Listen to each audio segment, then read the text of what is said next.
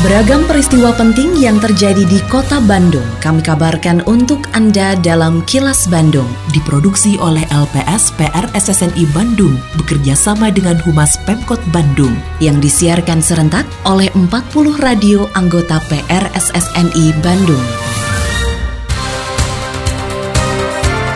Sejumlah informasi aktual kami hadirkan untuk Anda dan inilah informasi utamanya raihan opini WTP untuk sempurnakan sistem tata kelola keuangan.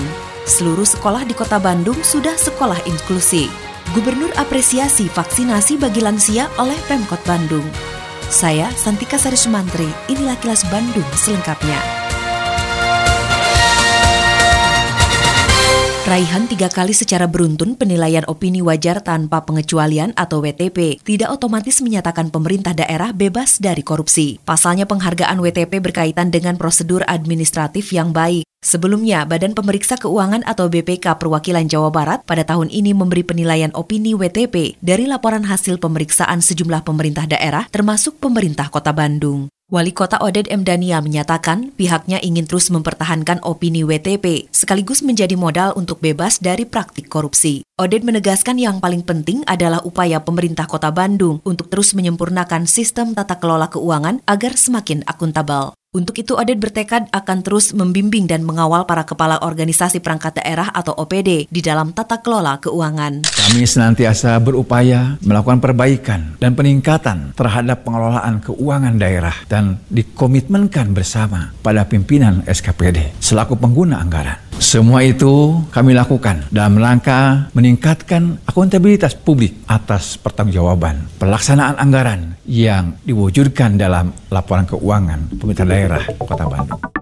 Seluruh sekolah di Kota Bandung sudah menerapkan program sekolah inklusi bagi anak berkebutuhan khusus. Sekretaris Dinas Pendidikan Kota Bandung, Cucu Saputra, mengatakan sekolah inklusi merupakan sekolah yang menerima keberagaman, bukan sekolah khusus yang ditujukan untuk anak berkebutuhan khusus. Sehingga semua anak berkebutuhan khusus bisa bersekolah di sekolah reguler yang ada di Kota Bandung. Namun menurut Cucu, dalam penerimaan peserta didik baru atau PPDB Kota Bandung tahun 2021, anak-anak berkebutuhan khusus yang akan bersekolah di sekolah reguler harus menyertakan surat rekomendasi dari psikolog. Cucu menyatakan surat rekomendasi tersebut bisa didapatkan di Assessment Center Dinas Pendidikan Kota Bandung secara gratis. Pertanyaan kemudian, punya duit dari mana bayar ke psikolog? Maka Kota Bandung sesuai dengan Perwa 031 sudah membentuk yang namanya Assessment Center. Di dalamnya termasuk di, Kota Bandung sudah memiliki asesor untuk mengakses anak-anak yang berkebutuhan khusus dan itu gratis.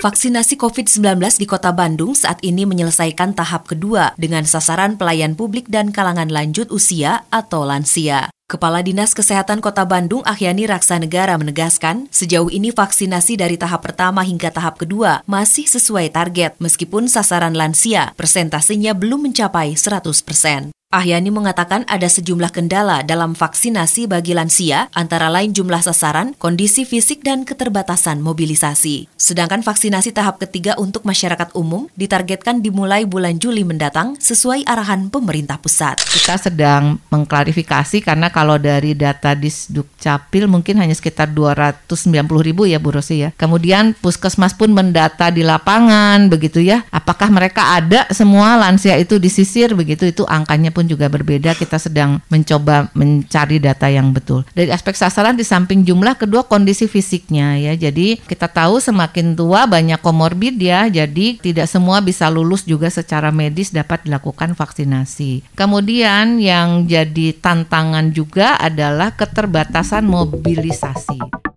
Pemerintah Provinsi Jawa Barat memberikan apresiasi kepada pemerintah Kota Bandung yang telah melaksanakan vaksinasi bagi kalangan lanjut usia atau lansia dengan jumlah yang cukup banyak. Gubernur Jawa Barat Ridwan Kamil mengatakan pelaksanaan vaksinasi COVID-19 bagi lansia di Kota Bandung yang sudah lebih dari 30 persen. Pencapaian tersebut diharapkan menjadi contoh bagi kota dan kabupaten lain di Jawa Barat agar lebih baik lagi dalam melaksanakan vaksinasi bagi lansia. Menurut Ridwan Kamil, hingga saat ini jumlah lansia di Jawa Barat yang sudah mendapatkan vaksinasi sudah mencapai hampir 4 juta jiwa. Saya apresiasi Kota Bandung, ya penyuntikan vaksinasi lansianya sudah di atas 30 persen, menandakan ini uh, menjadi contoh karena memang Jawa Barat itu penduduknya sangat besar. Jadi kalau membahas Jawa Barat pakai persentase memang agak repot, tapi kalau berdasarkan jumlah aslinya kita sudah mendekati 4 juta yang berhasil ya. Jadi ini salah satu evaluasi yang terus kita lakukan.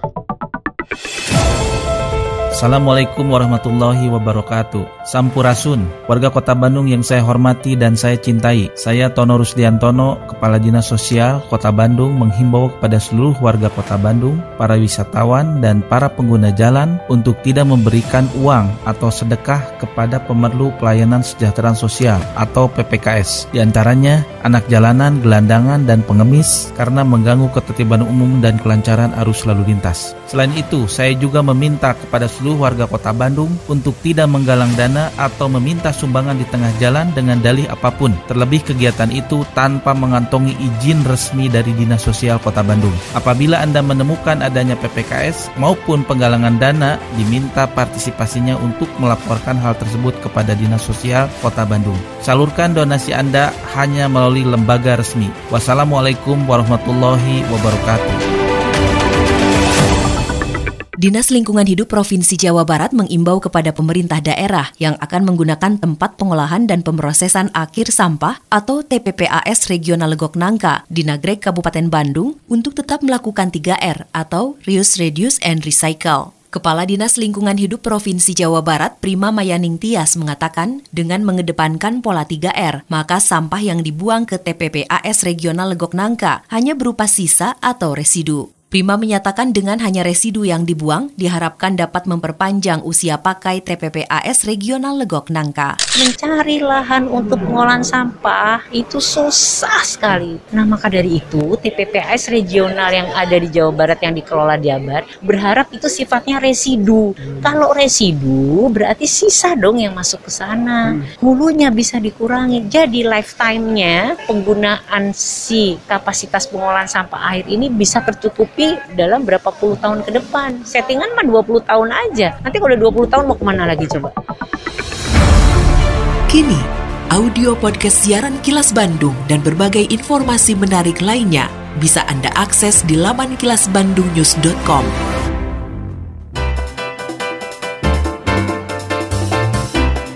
Berikut sejumlah agenda kerja para pejabat Pemkot Bandung Selasa 25 Mei 2021.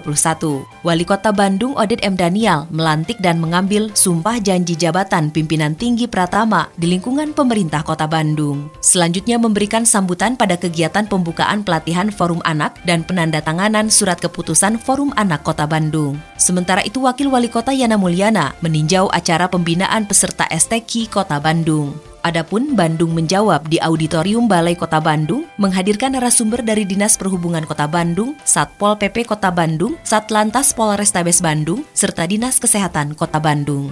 Selain agenda kerja para pejabat Pemkot Bandung, informasi dari Humas Kota Bandung, yaitu kemampuan kendaraan pengangkutan sampah dari Kota Bandung menjadi perhatian jika nantinya digunakan untuk operasional mengangkut ke tempat pengolahan dan pemrosesan akhir sampah atau TPPAS Regional Legok Nangka. Hal itu mengingat jarak dan medan ke lokasi TPPAS yang terletak di Kecamatan Nagrek, Kabupaten Bandung. Wakil Wali Kota Yana Mulyana menuturkan pengangkutan ke TPA Sarimukti akan berakhir tahun 2023 mendatang mendatang, tapi peralihan ke TPPAS Regional Goknangka harus dipersiapkan sejak dini. Yana mengakui setelah melihat medan dan jarak yang ditempuh dari kota Bandung ke TPPAS Regional Legok Nangka, perlu kendaraan dengan kondisi prima, sedangkan kondisi kendaraan operasional saat ini kurang memungkinkan. Demikian agenda kerja para pejabat Pemkot Bandung dan info aktual yang diterima redaksi LTS PR SSNI Bandung dari Humas Pemkot Bandung. Lindungi diri keluarga dan orang sekitar dari COVID-19 dengan selalu memakai masker, mencuci tangan dan menjaga jarak, serta menghindari kerumunan, juga mengurangi mobilitas. Patuhi protokol kesehatan di masa adaptasi kebiasaan baru untuk mencegah penularan virus corona.